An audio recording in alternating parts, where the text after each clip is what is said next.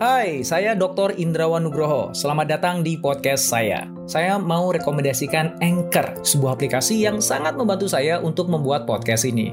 Layanan Anchor itu gratis dan kamu bisa download di App Store atau Play Store atau bisa juga diakses di websitenya www.anchor.fm. Yuk, mangga dicoba.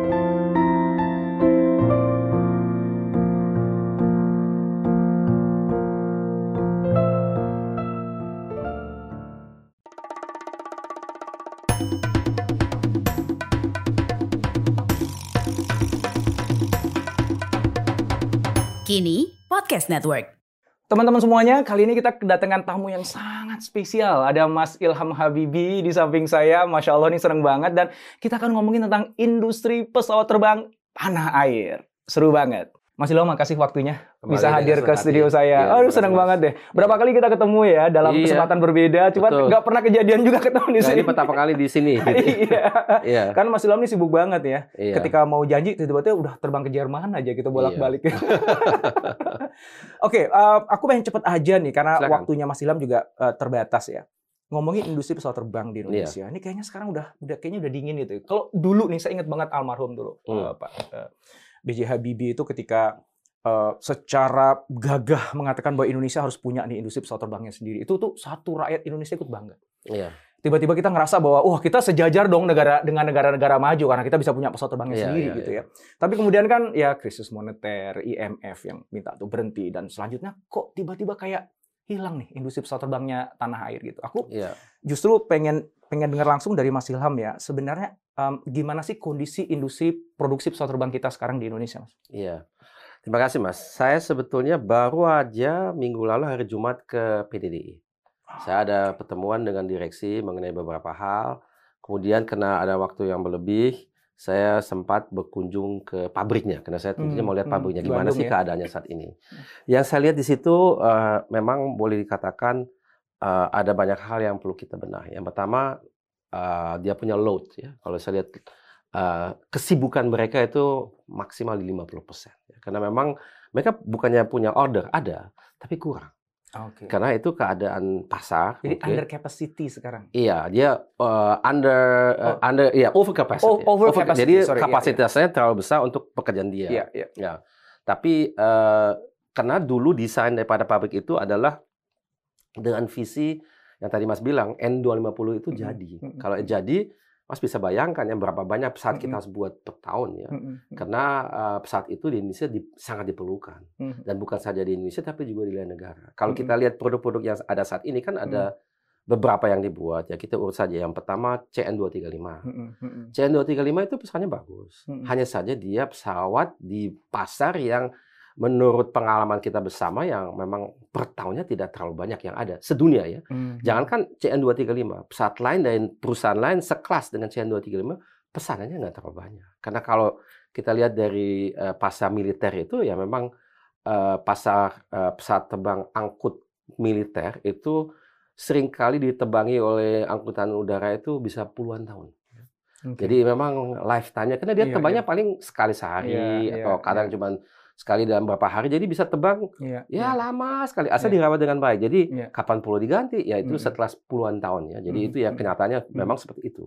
Mm. Nah, hal itu di tahun 80-an, 90-an sudah disadari oleh PDDI namanya waktu itu IPTN dan oleh karena itu direncanakan adanya pesawat terbang komersial yang diproduksi di Mhm. PDDI. Hmm. Nah, itu mestinya N250. Jadi Hmm. kapasitas yang Hmm. ada di PDDI itu Mhm. disesuaikan dengan visi itu. Nah, sekarang N250-nya tidak jadi, tentu over kapasitas ya.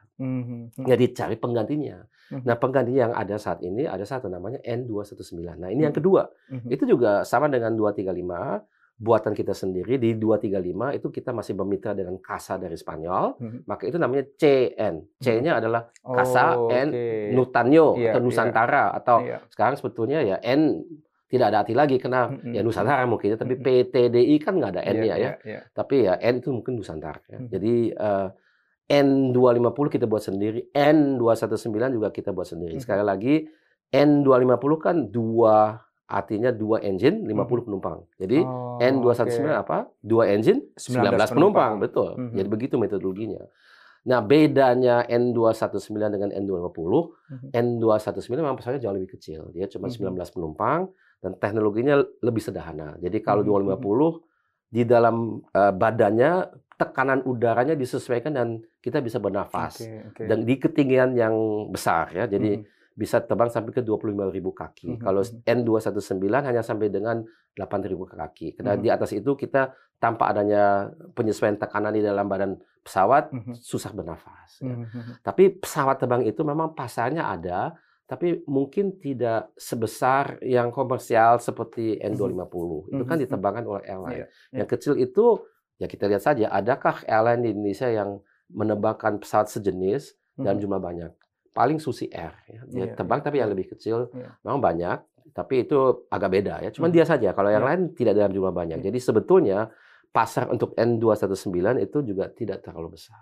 Tapi Iya, iya. ada, tapi tidak terlalu besar. Tapi itu mungkin Iya, Ya, iya. tapi yang jelas Iya. eh, yang harus kita perbaiki adalah eh, kita harus menambah portfolio produk yang memang bisa membawa industri kita mempunyai eh, produksi yang berlebih. Kita bayangkan saja kalau Toyota atau Hmm, Astra dia hmm. hanya punya satu atau dua model, Mhm, ya nggak cukup mhm. lah. Iya, iya. Dia ada Corolla, Iya. ada Camry, ada Avanza, Semua tipe di ada semua segmen ya. Ada ah banyak lah Iya, gitu iya, ya. iya. Kalau dia cuma dua dua pesawat ya Iya. nggak nggak cukup lah. Mas Ilon pernah pernah eh, bilang begini kan bahwa Indonesia negara kepulauan maka sebenarnya Iya. keniscayaan kita harusnya bisa punya industri pesawat terbang yang baik dan Mas juga mengatakan kalau ah, bagusnya pesawat kecil justru kalau Indonesia Kecil Dari dalam arti kata bukan jet gitu ya. oh, Kalau baling-baling ya lihat- maksudnya Ya, baling-baling ya. Kalau Oke. jet ya memang eh, kita juga perlu banyak jet. Hmm. Tapi kita lihat saja berapa 737 dan A320 dimiliki oleh airline kita. Mau Mhm. Lion Group, mau Garuda Mm-mm. Group, Mm-mm. banyak sekali. Tapi masalah di situ pertama eh, persaingan. Kita di Oke. situ akan menghadapi adanya pesaing yang sangat-sangat unggul yaitu Iya, adalah iya. Boeing dan Airbus. Iya, iya. Kalau kita membandingkan dengan perusahaan lain yang telah mencoba untuk bersaing dengan mereka, kebanyakan atau semuanya gagal. Oke. Jadi kalau saya lihat itu secara realistis susah untuk kita masuk. Tapi Oke. kalau dibaling-baling, tidak Hmm. ada yang dominan selain dari satu perusahaan namanya ATR. Yang Hmm. memang sudah dominan di Indonesia, tapi dia nggak ada pesaing sama sekali di dunia ini. Oke. Kalau buat Oke. saya, entry point untuk perusahaan lain bisa mendapatkan sebagian daripada pangsa pasar mereka itu realistis bisa. Apalagi pasar utama untuk baling-baling salah satunya di Indonesia. Itu Oke. sangat realistis menurut saya, ya. Oke. bukan impian belaka. Oke. Ya. Yang ngebuat bahwa baling-baling itu justru lebih cocok untuk Indonesia dibandingkan jet itu apa? Pak? Kita harus lihat skenario-nya dulu. Kalau kita lihat baling-baling, pertama dia kan kita harus akui lebih pelan. Jadi Oke. dia tidak terbang jarak jauh gitu ya atau menengah jauh. Jauh itu seperti apa? Misalnya Jakarta eh, apa eh, Makassar itu dua jam dengan pesawat. Mm-mm. itu Dengan kalau itu ya? dengan pesawat jet. Kalau kita terbang dengan prop mungkin bisa tiga jam bukan dua jam. Nah itu Oke. mungkin kurang atraktif. Eh, tapi kalau kita lihat misalnya Jakarta Semarang Mhm. atau Bandung Jogja Oke, atau jarak Jogja, Bali. lah ya. Jadi nggak Ya, tahu signifikan ya mungkin selisihnya 500 gitu ya. km lah. Iya, ya. iya, iya, iya. Itu eh, banyak sekali eh, yang kita sebut dalam eh, dunia aviasi itu city pair. Jadi ada Hmm. ada apa? Ada dua kota yang disambungkan satu sama lainnya dan mereka itu jaraknya tidak terlalu jauh. Tapi kalau kita membandingkan dengan infrastruktur alternatif yang ada di antara dua kota itu kadang itu minim sekali. Mungkin ada Iya, jalan darat. Di Iya. Jawa kita masih beruntung. Mhm. Kadang ada jalan tol. Jadi Iya, bisa lewat jalan tol.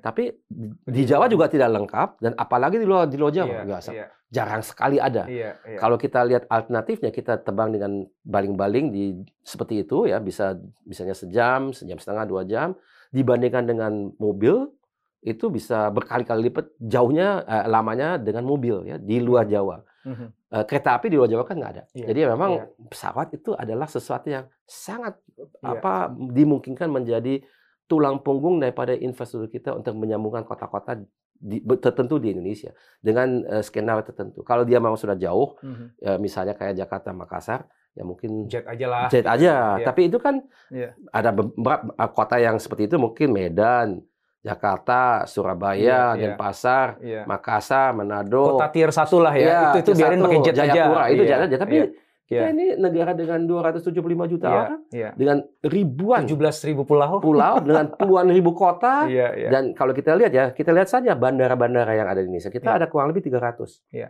10 persen, 30 lebih lah itu sudah dalam pengelolaan AP1 dan AP2. Itu yang boleh dikatakan dijalankan secara komersial. Jadi landasannya bisa panjang eh, dan ada terminal gedung terminal yang baik. Eh, yang masih ada 270 yang masih di Iya. bawah eh, Kementerian Perhubungan. Iya. Itu eh, ya masih relatif sederhana. Hmm. Tapi kalau kita melihat Indonesia akan berkembang ke depan, ya justru kota-kota tier 2, tier 3 itu bisa harus maju iya. ah, ah, dan dia perlu infrastruktur. Infrastruktur Iya. seperti apa? Ya, menurut Nah, saya untuk pesawat yang pakai propeller, pakai baling-baling tadi itu Iya. apakah memerlukan standar eh, bandara khusus atau bandara-bandara Nah, yang bandara yang termasuk biasa saja. bandara swasta itu Pak, itu juga bukan swasta, bisa maaf, bukan swasta. Mm-mm. Itu di bawah pengelolaan Kementerian perhubungan. Perhubungan. Jadi itu Iya. negeri punya, Oke. bukan swasta ya. Iya. Eh, nah, itu yang diperlukan ya itu justru eh, lebih atraktif untuk eh, baling-baling karena landasannya bisa lebih pendek. Nah, Di, bawah 1,5 km lah gitu ya. iya, iya. Sedangkan untuk jet hampir dua kali lipat daripada Oke, itu. Jadi investasi untuk kita melengkapi semua bandara dengan dengan apa eh, runway yang lebih panjang itu tidak kecil. Ya. Selain dari itu, apakah di awal memang sudah ada traffic secukupnya? Maksudnya, kalaupun dibuat, apakah memang kita bisa isi? Hmm. Itu kan untuk jet. Satu jet dengan 150 penumpang tiap hari misalnya. Iya, iya, Mungkin iya. tidak ya. Iya, iya. Jadi lebih baik kita menggunakan yang kecil dulu. Mhm. Kita menumbuh kembangkan trafficnya dulu. Iya, Nanti kalau sudah berjalan, mungkin suatu ketika Iya, iya. bisa saja dengan jet dan kita Iya, investasi ke bandara bandara tersebut. Kalau ngelihat yang tadi Mas Ilham sebutkan itu kan menarik sekali sek- sebenarnya kan. Jadi marketnya besar, titik-titik kotanya banyak, Iya, lebih simpel infrastrukturnya, sebenarnya gitu lebih ya. simpel ya. Uh, dan juga nggak harus mengisi penumpang yang banyak gitu ya. Itu kan Iya. menarik. Tapi Iya. pertanyaannya um, sejauh mana para airline yang ada di Indonesia ini tertarik untuk Nah ini Untuk kan masuk ke eh, sana. ini, ini kan kayak eh, apa telur ya ayam dan telur. Kalau tidak ada infrastruktur yang memadai, Oke. ya kan mereka juga ikut ini yang mana dulu gitu. Iya, Kita iya, iya. mencetuskan adanya demand dulu gitu ya. Oke, oke. Supply-nya nanti akan menyusul dalam Iya, itu ya. Kalau belum ada yang infrastruktur yang eh, disediakan, ya mereka juga swasta kan atau Oke. BUMN pun juga dia harus berorientasi kepada Iya. profit. kan. Kalau yang tadi disebut bahwa bandara yang punya departemen perhubungan tadi ya, Kementerian Perhubungan tadi itu, itu Iya. udah ada sebenarnya infrastruktur. ada, ada 300. Nah, kenapa nggak itu aja? Diasumsikan bahwa infrastrukturnya harus sudah ready dong. Udah ada 300 Iya, bandara kok iya. gitu. Ya, saya, saya yang saya kurang tahu itu bagaimana dengan perlengkapan. Tapi ini bukan soal bandara sebetulnya ya. Yang penting adalah adanya eh, bandara itu bagian daripada konsep ini. Bandara itu kalau mau dijalankan, mau ditebang secara aman kan perlu ada alat, ya. Alat komunikasi, navigasi dan sebagainya. Oh, Perlu ada eh, terminal building untuk penumpangnya yang memadai gitu. dan itu yang belum di- terbangun infrastrukturnya. menurut saya em, sudah mulai, tapi mungkin belum 270 Hmm. Iya, eh, iya. selengkap itu, Iya. gitu ya. Mungkin belum. Ya. Saya Oke. terus nggak punya Oke, data terhadap status oke. semua bandara yang ada Oke. itu. Dan dan tapi eh, saya kira konsepnya adalah eh, pesawat terbang pesawat terbang kecil itu atau tidak terlalu kecil sebenarnya dengan 50 atau 80 penumpang, mereka terbang ke eh, bukan saja ke tier 1 tapi juga tier 2 Mhm. dan tier 3 Mhm, gitu ya. mhm. Saya setuju banget tuh. Dulu Pak, saya itu uh, ada proyek di Bandung. Ini Iya. belum ada jalan tol Pak. Iya. Saya itu rajin ke Bandara Halim untuk naik Oh, pesawat sama kecil. dong, sama dong. Juga ya. belasan tahun mau namanya Bolak-balik itu pagi pulang sore. Iya. atau uh, pernah juga wings dan sebagainya. Dan itu membantu sekali Pak. sangat membantu. Walaupun kalau kena angin ya goyangannya terasa ya. ya, ya, ya, itu memang gimana ya? Ya wajar lah ya. Kalau kita naik kapal laut di di di, di Iya, laut iya, juga iya. kalau Kapal kena kecil ombak juga sama ya.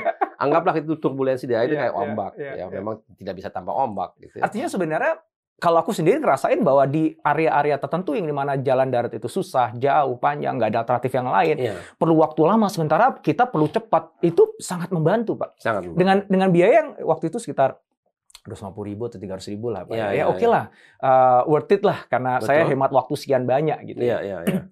Oke, ta- tadi Mas Ilham juga menyebutkan bahwa uh, salah satu challenge-nya adalah karena uh, PTDI ya, uh, karena tadi konteksnya PTDI lebih banyak membuat pesawat untuk militer, yang itu kan penggunaannya sangat sedikit, Iya. jadi lifetime-nya itu panjang banget gitu. Harusnya kan ke komersil gitu, Pak. Iya. Kenapa kok nggak yang pesawat-pesawat komersil kita itu nggak nggak nggak laku atau nggak dibeli atau bahkan nggak Nah, dibuat yang gitu, ada Pak? kan realisasinya cuma N219 saat ini kan. Ya, ini kan baru baru selesai gitu ya. Hmm. Eh, Oh, jadi belum kelihatan sebenarnya belum traction-nya kelihatan. kayak gimana? Ya, jadi ini Oh, belum lama disertifikasi.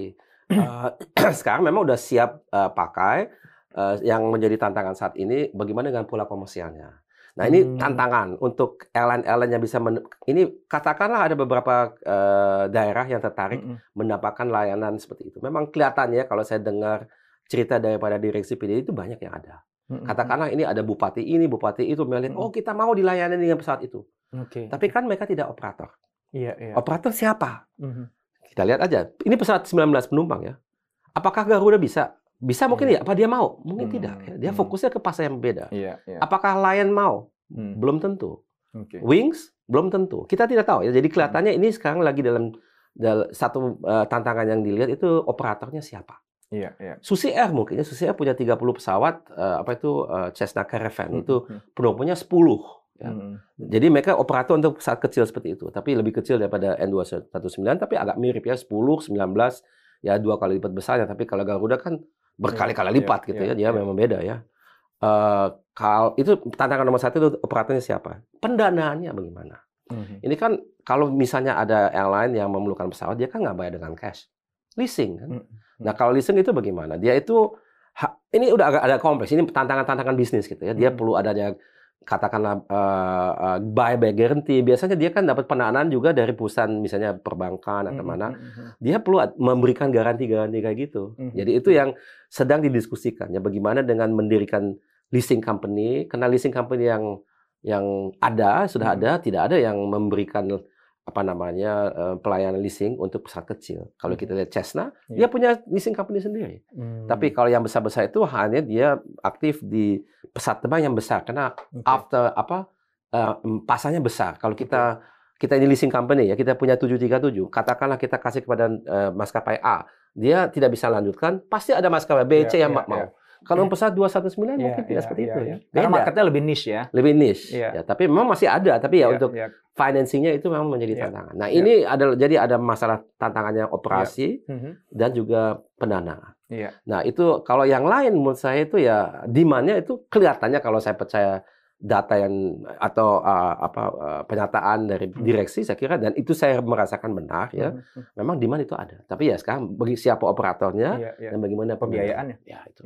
Kan eh, kita bicara PTDI itu harapannya kan nggak hanya dijual di Indonesia aja kan Pak, tapi juga keluar Iya. kan Pak ya. Betul. Nah, ketika Tapi- di luar samakah isunya atau Eh, beda lagi? mungkin ada mirip ya. Oke. Karena kalau, saya lihat pasar dunia yang berkembang di di, di segmen yang sama itu kurang lebih sama ya. Mhm. Tapi biasanya ini kan kita mau kata ekspor 219. Mhm. Kalau saya ini maskapai di luar negeri, saya tanya dulu dong, ini udah ditebangin ke negara kamu? Masa saya menjadi kelinci percobanya? Iya, iya, Biasanya kan iya. nggak nggak bi- bisa Oke. begitu ya. Jadi Artinya- launch customer, menurut saya mutlak harus Indonesia. di Indonesia dulu ya. Nggak, nggak mungkin. Kita harus punya portfolio dan nggak bukti mungkin. dulu. Iya, iya, iya. Nggak iya. mungkin.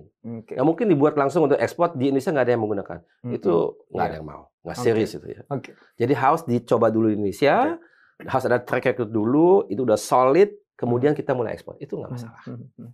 Nah, ngomongin kembali pesawat kecil dan juga Iya. kita ingin merajut Nusantara itu ya, yang Iya. banyak itu ya. Kan dulu ada Merpati itu.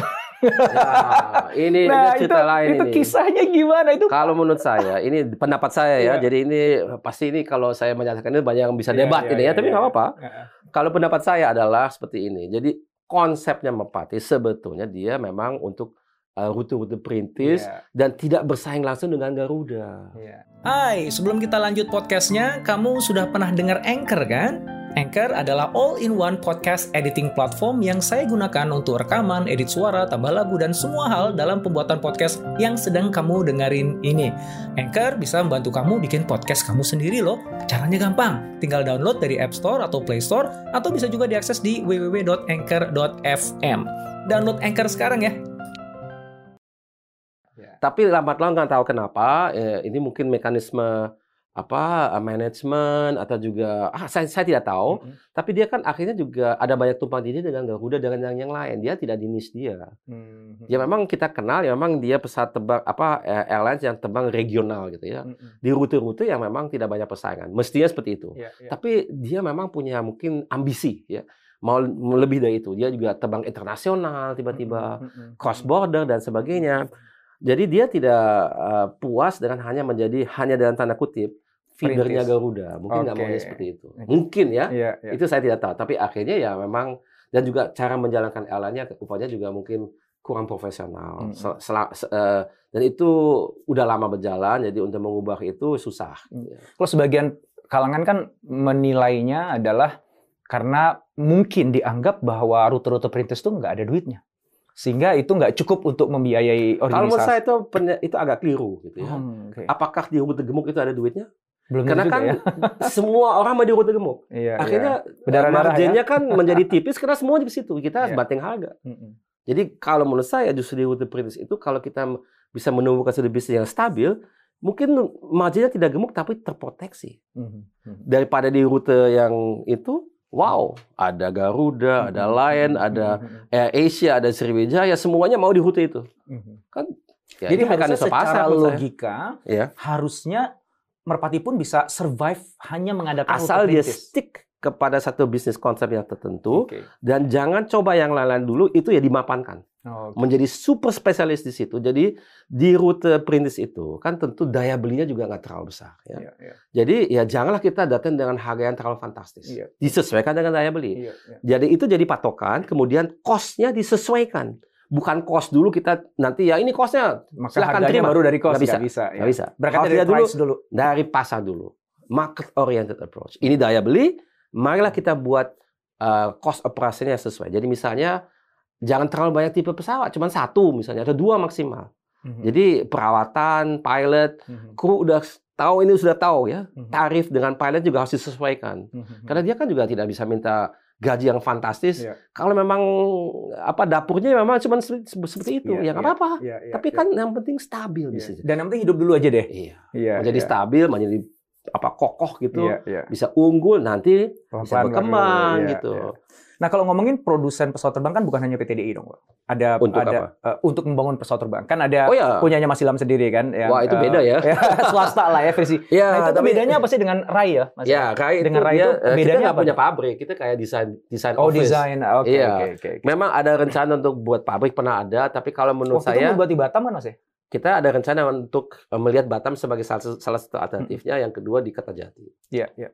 Nah, kalau buat saya ya ke depan saya pribadi, eh, saya melihat itu tidak perlu ada duplikasi di Indonesia. Jadi alangkah Oke. baiknya yang sudah ada kita gunakan dulu. Jadi pro, yang memproduksi badan PT DI aja gitu maksudnya. Kalau dia cukup kapasitasnya, Oke. karena yang kemarin saya lihat eh, di PDD juga bukan tanpa isu ya. Jadi Oke, memang kapasitas dari segi ruang cukup, Mhm. tapi mungkin perlu ada pembaharuan daripada permesinan, Oke oke. teknologinya juga kadang sudah uzur. Mhm, mhm. Eh, dan ya dia juga ada produk-produk lain jadi Mhm. Belum tentu bisa di situ juga tapi yang saya lihat ke depan mungkin satu ketika paling tidak sebagian daripada produksi PDD akan pindah ke Kertajati Oke. ya karena Oke. Kertajati itu masih luas sekali lapangannya iya. dan memang eh, apa namanya eh, kalau bandara Hussein di Bandung itu kan satu ketika akan ditutup satu ketika Iya, iya, belum ya iya, karena eh, memang dari segi eh, konsep bandar udara yang eh, punya banyak traffic, janganlah di tengah kota, Nah, aman. Kalau misalnya katakanlah ya di di bandar udara Hussein itu ada satu pesawat yang overshoot karena cuaca Mhm. atau Oh, kesalahan apa gitu ya, langsung ke perumahan gitu ya. Iya. Atau Iya. dia janganlah itu Mhm. memang semua dan kota Bandung itu bukan kota kecil ya, lebih dari 3 juta orang. Jadi bukan itu eh, mestinya trafficnya kalau sudah berkembang itu banyak. Iya, gitu. iya. 3 juta Oke. lebih besar daripada ya hampir sebesar Singapura ya Singapura 5 juta ini 3 juta tentu Hmm. ini beda ya Iya, Bandung iya. itu bukan hub Iya, iya. kayak Singapura tapi ya dari segi ukuran Iya. eh, kotanya ya tidak kecil gitu ya Hmm. Nah, ini kan ada eh, eh, N245 dengan R80-nya Nah, Mas itu yang kemarin tuh dikeluarkan dari PSN ya, proyek Iya. strategis nasional itu. Iya. Itu eh, apa pertimbangannya kok? Nah pertimbangannya sederhana waktu itu karena saya diskusikan itu dengan menteri yang eh, bersangkutan eh, dan beliau mengatakan bahwasanya ya kriteria baru untuk PSN adalah harus selesai pada tahun 2024 Oh. jadi ya dua-duanya tidak memenuhi persyaratan itu ya otomatis diminta selesai indikator maksudnya- selesainya itu apa? selesai ya selesai produknya selesai gitu jadi selesai didesain sudah mulai diproduksi dan sebagainya Oh, memang kedua itu memang diprediksi 2045 pun juga belum selesai, Pak. bukan bukan 24 Oh, 2024. Iya. Oh, karena satu masa jabatan Iya. periode kepemimpinan. Kalau kali 45 ya. ya, Udah pasti lah ya, udah banyak lah ya. ya masa enggak. Tapi oke. 24 ya 2024. hmm, Oke, nggak bisa. bisa dia. Ya, ya. Kalau 24 ya nggak Iya, bisa. iya. Ya, Oh. realis nggak realistis. Jadi Realistisnya R- R280 itu Nah, kalau kapan jadi? R80 itu kan semuanya tergantung dengan pertama ya konsepnya. Apa sudah uh, mapan, sudah Hmm. boleh dikatakan inilah yang kita mau buat. Yang kedua dengan siapa? Yang ketiga pendananya bagaimana? Tapi yang paling penting kita dulu konsepnya dulu. Oke. Kalau yang saya lihat saat ini konsep R80 biarpun sudah matang, tapi ini ada banyak perubahan dari segi teknologi. Apa itu? Ya tentu terkait dengan uh, sistem propulsinya. Kita mau kalau kayak di uh, apa uh, EV, electronic vehicle ya. Hmm. Ke depannya kan pakai listrik gitu ya. Hmm. Begitupun juga dengan pesawat. Tapi lain daripada mobil, kalau pesawat itu tidak bisa kita bayangkan dengan status teknologi pada tahun 2022 ini, kita bisa dari dari berangkat pesawatnya sampai dia mendarat semuanya dengan elektrik itu nggak bisa. Karena okay. kepadatan daripada baterainya itu uh, energi yang bisa kita simpan dalam baterai tidak seperti itu. Okay. Dengan mobil dan berpenumpang empat aja kita masih Iya. Kalau bisa ratusan kilometer udah bagus tuh, iya. sudah alhamdulillah. Iya. Tapi kalau dengan pesawat dengan iya, puluhan iya, atau iya. ratusan, wah, jaraknya juga ribuan kilometer atau ratusan. Iya. Artinya Susah hybrid ya? Kalau saat ini paling hybrid ya? Hybrid, betul. Okay. Nah, hybridnya seperti apa? Hmm. Nah, ini bisa kita bicara hybrid ya ada yang konvensional jadi hmm. pakai turbin biasa hmm. seperti R80 hmm. seperti Boeing 737 kan semuanya pakai turbin yang satu pakai baling-baling yang satu pakai fan sebetulnya hmm. bukan turbin saja tapi ada seperti baling-baling tapi siripnya lebih banyak ya jadi kasih yeah. selimut itu ya jadi hmm. tidak kelihatan itu baling-baling padahal 737 Airbus 320 juga ada baling-balingnya tapi hmm. banyak yeah, bentuknya yeah. agak beda ya yeah. namanya fan ya FAN okay. fan nah kalau uh, apa uh, ini um, apa tadi uh, kalau turbinnya itu kita gunakan ya untuk sebagian daripada uh, masa terbang dia itu kita gunakan uh, listrik. Misalnya hmm. apa? Kalau dia di uh, lagi taxing, dia hmm. taxi di di bandara, dia masih dari tempat parkirnya sampai dia ke runway-nya itu bisa pakai elektrik misalnya ya. Hmm, hmm. Atau dia pakai pakai take off. Jadi dua-duanya dipakai okay, ya. Iya, jadi iya, iya. elektriknya iya dan ini jadi bisa mengurangi keperluan untuk afturnya. Ya? Untuk afturnya karena iya. dibantu oleh ini. Iya. Tapi begitu dia timpa, tiba di jelajah yang maksimal itu bisa 25.000 kaki, 35 kaki dengan pesawat listrik. Uh, listriknya dimatiin justru. Oh malah listrik dimatiin? iya, karena dia nggak bisa lama kan. Jadi nanti oh, diarahkan lagi kalau okay. dia mau mendarat atau pas dia mau turun. Oh, saya gitu. pikir justru kalau di mobil itu kan biasanya untuk tanjakan atau untuk yang nah, berat itu justru pakai IC. Ini masalah durasinya. Oh, isunya di durasinya. Durasinya nggak bisa lama. Jadi dia nggak bisa. Jadi di situ justru dia switch tet, uh, apa elektriknya di switch off. Itu hmm. satu konsep seperti itu. Itu yeah, iya, hybrid yeah, yeah, ya. Yeah. Konsep lainnya adalah ya udahlah kita nggak pakai baterai sama sekali, tapi fuelnya ada yang namanya Sustainable Aviation Fuel atau SAF. Itu masih pertanyaan apa itu hijau atau tidak. Mm -hmm. Yang kedua itu yang menjadi jadi digembar-gemborkan yang pakai hidrogen. Gitu ya. Yeah, yeah, yeah. Nah hidrogen itu uh, kalau kita lihat ya itu di, dibandingkan ya kalau kita punya satu liter kerosin itu adalah aftur atau ya, bahan bakar yang digunakan saat ini itu kurang lebih dengan 4 liter hidrogen isi oh. energisnya ya 4 liter okay, ya. Iya, iya. Padahal hidrogen itu kan biasanya kita ketemu dalam bentuk gas. Hmm. Jadi harus dicairkan dulu menjadi iya, cairan, iya, iya. disimpan dalam bentuk itu, tapi tetap perlu empat kali lipat hidrogen dibanding sama kerosin. Iya, iya. Jadi apa? Tangkinya harus lebih besar. nah, bagaimana caranya? Ya di mana disimpannya? Iya. Apa tangki di pesawat kan di sayap ya? Iya, iya. Itu nggak bisa sayapnya bisa untuk kerosin. kargonya diisi jadi kargo atau bagian dari dari, badannya di belakang oh, misalnya itu yang penumpangnya mungkin, berkurang berarti ya nanti. Ya, jadi 70 menjadi 50. Iya. Ya udah sisanya iya. untuk tank. Nah, ini sudah banyak konsep, tapi iya. ini memang uh, boleh dikatakan masih di awal pengembangan iya, iya. teknologinya. Iya. Biarpun sudah ada contoh-contoh ya. Iya, iya. Ada dua macam. Jadi isunya di tangkinya. Tangkinya itu dari apa? Dari logam, dari aluminium, dari carbon fiber. Iya. Banyak lah. Saya pernah lihat gambar itu tangkinya besar, dua anak kecil bisa angkat. Seringan oh, itu. Oh iya. oh iya, itu lucu. Saya lihat, wah, ini lumayan juga ya. Ada dua anak kecil mungkin umur lima tahun, enam tahun gitu. Hmm. Dua angkat tankinya yang gede banget gitu ya. Tapi ah. saking ringannya tanki itu. Jadi ini bukan masalah uh, berat badan ya, tapi lebih ke atau space-nya. berat space ya. Okay. Jadi memang mengurangi space-nya. Nah, ini memang uh, masih menjadi pertanyaan. Hmm. Jadi saat ini belum bisa diputuskan ya. Hmm, hmm. Jadi kita di R80 juga sadar itu, wah kalau kita mau menawarkan produk yang menarik, karena kalau kita harus ingat, kalau kita buat pesawat, itu kan sebenarnya kita buat platform. Platform itu nanti disesuaikan dengan apa maskapainya uh, ya, Dia maskapainya, tapi juga berjalan teknologi. Oh, Oke. Okay. Kalau kita lihat Boeing 737, itu pertama kali dibuat tahun berapa? 65. Kita oh. 2020 2022. Jadi entar lagi dia udah umurnya 60 tahun. Oh. Ya. Tapi kenapa dia masih atraktif? Karena dia menyesuaikan teknologinya. Teknologi. Jadi bisa di-upgrade gitu gitu, Pak. Ya? Iya. Apa apa yang di-upgrade hmm. persisnya? Avioniknya, Oke. Okay. Kalau kita lihat yang zaman dulu itu semuanya instrumen-instrumennya yeah. itu yang analog lah ya, mekanis, mekanistik ya, mekanis. ada jarumnya gitu yeah. ya. Yeah. Kemudian diganti dengan uh, apa monitor. Mm-hmm. Monitor juga ada dua macam. Dulu kan kayak TV, TV dulu tebel gitu ya. Mm-hmm. Kan sekarang tipis. Jadi yeah, dulu pernah ada versi 737 dengan yang uh, namanya CRT cathode ray tube technology mm -hmm. uh, di mana dia itu uh, masih tebal mm -hmm. ya. Kemudian sekarang flat screen. Yeah, udah LED. Kemudian ya. di uh, flat screen kan apa instrumennya sebenarnya nggak ada lagi kan tapi disimulasikan dengan software. Yeah, yeah. Jadi software itu juga di, harus dibuat. Jadi itu yeah, teknologinya yeah. memang berubah. Dulu kan nggak ada yeah. software, jadi yeah. kita instrumennya yeah. instrumen mekanis gitu yeah. sekarang instrumennya disimulasikan dengan software. Tapi yeah. oleh karena itu komputer di dalam pesawat terbang jadi penting. Itu satu, aviano banyak berubah. Dari tahun 60-an belum ada komputer seperti itu. Kan? Sekarang kalau nggak ada gitu ya udah uzur ya, nggak bisa. Yang kedua juga teknologi propulsi. Kalau kita lihat pesawat terbang 737 yang kecil, yang lama, itu yang populer sekali di Indonesia dulu ini yang 737-200. Itu uh, kurus panjang yeah. eh, engine-nya yeah. dan berisik. Mm-hmm. Ya, tentunya boros. Mm-hmm. Tren di teknologi uh, apa propulsi makin besar diameternya makin irit. Oh. Itu yang namanya bypass ratio. Jadi bypassnya apa? Bypass kan melewati tidak lewat gitu ya. Bypass apa? Bypass turbin. Jadi udaranya tidak masuk ke turbin, dia melalui siklus termodinamik. Jadi udara masuk, dipadatkan dengan kompresor, masuk ke burning chamber, dimasukkan apa uh, apa bahan bakar, kemudian dia dicetuskan ada ada percikan api, dia meledak dan tanda kutip, kemudian dia melalui turbin, di mana di jet gitu ya. Itu efisiensi yang harus kita perhatikan itu ter termodinamis. Mm-hmm. Itu ternyata kalau dibandingkan dengan efisiensi mekanis, dia kalah. Kan, jadi okay. tidak begitu efektif. Jadi lebih baik kita menggunakan energi itu untuk memutarkan baling-baling atau yeah. fan. Yeah. Yeah. Lebih efektif membuat gaya dorong yeah. daripada kita membakar semua.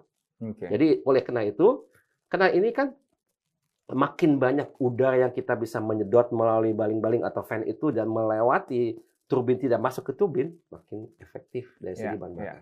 Itu yeah. namanya bypass. Okay. Jadi okay. katakanlah satu porsi masuk ke dalam turbin, 10 atau lebih bisa melewati. Mm -hmm. Makin lama kita lihat aja mas, kalau di 737 perkembangannya itu engine-nya makin gemuk, makin gede, yeah, yeah, iya. makin yeah. diameternya besar, besar, yeah, besar, besar. Yeah, yang paling betul, besar betul. itu Max. Ya, yang 380. Bukan, bukan. Saya bicara 737. Oh, yang 737. Ya, sorry, itu kan sorry. kita ya, ya, ya, dengan betul, satu betul, model, betul. Ya. kita lihat uh, engine ya. ya. Dulu kurus, dia ya. makin gede di 700, 737 yang klasik, mm -hmm. namanya yang 300, 400, 500, kemudian yang NG 600, 700, 800, 900, kemudian yang MX. Itu makin lama makin gede. Gede. Karena dia mau efisien. Karena untuk eh, maskapai, bahan bakar itu bisa 30-40% dari operating cost. Wow. Jadi kita menghemat 10% aja. Wow. Iya, iya marginnya itu kan single digit. Jadi kita hmm. hemat 10% itu katakanlah dari 30% 3%, marginnya cuma 5%. Wow, besar sekali itu yeah, iya, pengaruhnya yeah, ya. Yeah, jadi jadi dia memang harus selalu punya uh, pesawat yang paling mutakhir. Gitu ya. ya, ya memang R80 itu ada idealisme ya di balik itu ya di. Oh itu lain lagi. itu idealismenya adalah uh, kita memang uh, melihat R80 itu sebagai pertama bukti bahwa yeah. kita mampu. Yeah. Kedua kita memang menyuplai sesuatu yang kita perlukan. Ketiga, dia menjadi contoh untuk industri-industri lainnya, kayak ujung yeah. tombak. Yeah. Ya. Yeah. Karena kalau kita sudah melihat, mengerti dan menguasai kompleksitas industri pesawat terbang seperti itu, Mas bisa bayangkan, masa nggak bisa buat yang lain? Iya, betul. Bisa lah secara betul. sistemik. Saya tidak katakan itu tidak tanpa, perjuangan, tapi ada yeah. bukti bahwa yeah. kita bisa. Paling nggak emosional, orang nggak perlu ngerti semua yang tadi Mas Ilham sampaikan dengan yeah. proposal dan sebagainya. Maaf itu mungkin terlalu yeah. kompleks. Iya. Gak apa-apa ya? Eh, nggak apa-apa. tapi begini, kan orang kan tahu kan, makanya saya tadi bilang di awal Mas Ilham ya bahwa ketika uh, almarhum B.J. Habibie dengan gagah kita punya pesawat sendiri itu menginspirasi satu Indonesia. Walaupun mereka nggak ngerti tentang teknologi pesawat terbang, tapi kita tahu kalau kita aja bisa buat pesawat terbang, ya, ya masa mobil nggak bisa? Kan gitu, ya, simpelnya gitu itu, aja lah. Itu memang efek psikologis ya, betul. kan? Jadi oke, okay, Anda nggak perlu tahu lah ilmu uh, aero engineeringnya, tapi ya, paling nggak ya. kan you get the point dong gitu. Ya. Itu yang bagus. Nah, terakhir nih uh, Mas Ilham nih. Ya, silakan. Uh, ini pertanyaan berandai-andai nih. Seandainya almarhum ayahanda, B.J. Ya. Habibie uh, masih ada sekarang. Iya. Kemudian melihat industri pesawat terbang yang beliau mulai dulu yeah. saat ini iya. seperti yeah. ini, apa kira-kira pandangan beliau? Oh, saya kira ya sampai dengan Bapak wafat itu Bapak masih sangat aktif memperhatikan dan ikut mendorong uh, untuk apa namanya tetap mengembangkan industri pesawat terbang.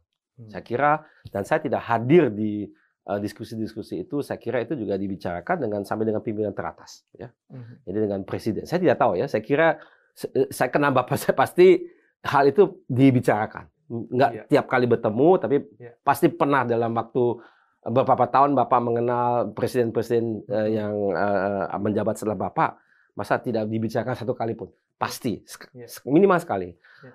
Jadi memang Bapak punya pendapat bahwasannya negara kita, kalau kita memang punya impian ya, kita mau jadi negara maju, bukan maju maju dalam arti kata uh, kita menjadi negara kalau secara statistik kan ada tolak ukurnya apa itu ya misalnya pendapatan per kapita per tahun ya. Hmm. saat ini kan kurang lebih di empat ribu hmm. kita masuk baru pas masuk ke negara berpendapatan menengah bawah kita dikit turun waktu pandemik langsung kita tidak lagi di menengah. Pernah Sempat ya? naik terus turun lagi. Turun lagi. Tapi kita pas masuk sekarang ya. Katakanlah sekarang sudah kembali ya. Untuk kita naik kelas lagi kan harus dari menengah bawah ke menengah atas kemudian ke atas. Jadi ya, yang pendapatan atas itu bukan saja uang tapi juga menunjukkan eh, apa eh, daya saing daripada masyarakat dan industri kita. Yang bisa masuk ke situ pasti dia bersaing tinggi. Kalau dia punya daya saing tinggi itu berarti apa? Dia menguasai teknologi. Tidak mungkin kita masuk ke ranah berpendapatan ya. tinggi itu tanpa kita menguasai teknologi. Ya. Tidak ada contoh di dunia untuk itu. Ya. Uh, Oke, okay, ada. Misalnya Kuwait, dia punya uh, minyak. minyak banyak, tapi uh, pen, apa uh, penduduknya berapa? Sejuta? Kita ini 275 juta menjelang 300 juta, mana mungkin itu bermimpi kita hanya bisa bisa mengandalkan pada sumber daya alam apa pun ya kita banyak banyak yeah. berlimpah ruah bagus sekali yeah. kita mau hilirisasi bagus sekali bagus tidak cukup menurut saya tetap kita terjebak dalam uh, apa uh, menjadi tetap untuk selamanya gitu ya menjadi yeah. negara yang berpendapatan yeah. menengah yeah. Yeah. karena itu tidak ada contohnya untuk di, di dunia ini uh, negara bisa berkembang dengan hanya mengandalkan kepada itu yeah. sumber daya alam hilirisasi sampai ke sehilir-hilirnya tetap dia hanya menengah. Iya. Karena Cina contohnya ya, kenapa dia tiba-tiba bisa unggul? Karena dia memang ekspor sumber daya hmm. alam yang dia hilirisasi. Hmm. Enggak juga. Karena iya. dia punya handphone, dia iya. punya Karena mobil, investasinya dia di teknologi luar biasa sekali. Yes. Dan itu berdasarkan apa?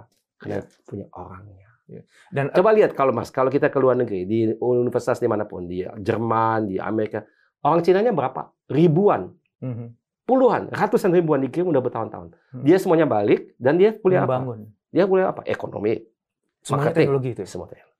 Dan dia tahu di, persis itu iya, iya. strategi yang tepat. Karena dia mengikuti contoh yang sudah ada. Iya, Korea iya. begitu. Iya. Korea memang maju karena K-pop. Sekarang dia K-pop, tapi iya, terlebih iya. dahulu dia apa? Buat iya, iya. Uh, apa kapal laut, mhm, pesawat, mm-hmm. mobil, handphone, udah. semuanya dia udah bisa. Baru dia bisa buat hand, iya. karena uh, sumber daya manusia udah canggih. Oke. Okay. Karena dia berpikir secara industrial. Iya. Kalau kita lihat K-pop band itu, hmm. itu industri mhm. bukan artis iya. yang secara kebetulan dia iya, dibina iya, dari dia kecil dari awal. Uh, itu industri canggih. Tapi untuk mempunyai kecanggihan itu harus punya daya pikir iya, seperti itu. Iya, itu iya. bukan jatuh dari langit. Iya, iya, itu iya. adalah menurut saya fase post industrial. Iya, iya. Jadi dia sudah menjadi punya industri, punya SDM-nya, baru dia bisa buat kayak gitu. Hmm. Kalau enggak ya udahlah, forget it. Ya, itu ya. secara acak aja kebetulan ada ini nggak bisa tapi nggak ada sistematikanya kita harus ngomong tentang itu lagi nih abis ya. ini iya iya iya itu tuh seru banget soalnya ya yang yang aku senang tadi dari penjelasan Mas Ilham adalah spirit yang dibangun yang dipicu yang dipercikan oleh almarhum ya. uh, B.J. Habibie itu ternyata dampaknya besar sekali ya. Ngomongin yeah. iptek, impak. Wah itu kan beliau banget ke mana-mana yeah. ngomongnya gitu kan ya. Yeah, yeah. Dan um, saya rasa spiritnya beliau masih terus kita rasakan makin membesar sampai hari ini. Mas yeah. Ilham terus juga membawa obor semangat yang sama menginspirasi kita semuanya. Mudah-mudahan teman-teman yang nyimak ini ya. Saya rasa uh, udah saatnya lah kita menjadi negara produsen. Udah saatnya kita punya oh, ya. keberanian untuk untuk belajar di level tertinggi, untuk punya karya-karya teknologi yang yang masa kita nggak bisa kalah sama Korea lah. Kayak ya. gitu dah. Haus dong. ya. Kalau Korea itu tahun 50-an dia sama miskin dengan kita. Hmm. Karena dia bawa lewat perang dahsyat itu ya. kan. Hmm. Jadi utara lawan selatan itu negara itu hancur lebur. Hmm. Jadi sama-sama miskin, tapi dia bisa bangun kembali. Ya. Sekarang dia wow, ya. berkali-kali lipat daripada kita. Kenapa? Yes. Karena dia tidak punya sumber daya alam. Jadi terpaksa. dia terpaksa. Kita tidak ada cara lain dia. No choice. Yes. Kalau enggak dia mati. Ya. Mas Ilham, makasih banget waktunya. Ya. Masya Allah, belajar banyak ya hari ini. Mas Ilham, ya. makasih. Assalamualaikum. Waalaikumsalam, terima kasih.